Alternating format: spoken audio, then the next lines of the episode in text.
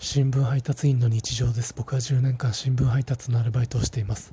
今日は祝日で夕刊の配達がお休みだったので献血に行ってきました。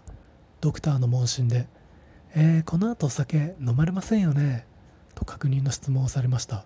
そのドクターが綺麗系な美魔女って感じの女性だったので僕は可愛いと思われたいなと思いましたえー、この後お酒飲まれませんよね？って言われた後お酒全く飲めないんですよね。って言ったら声のない愛想笑いでした。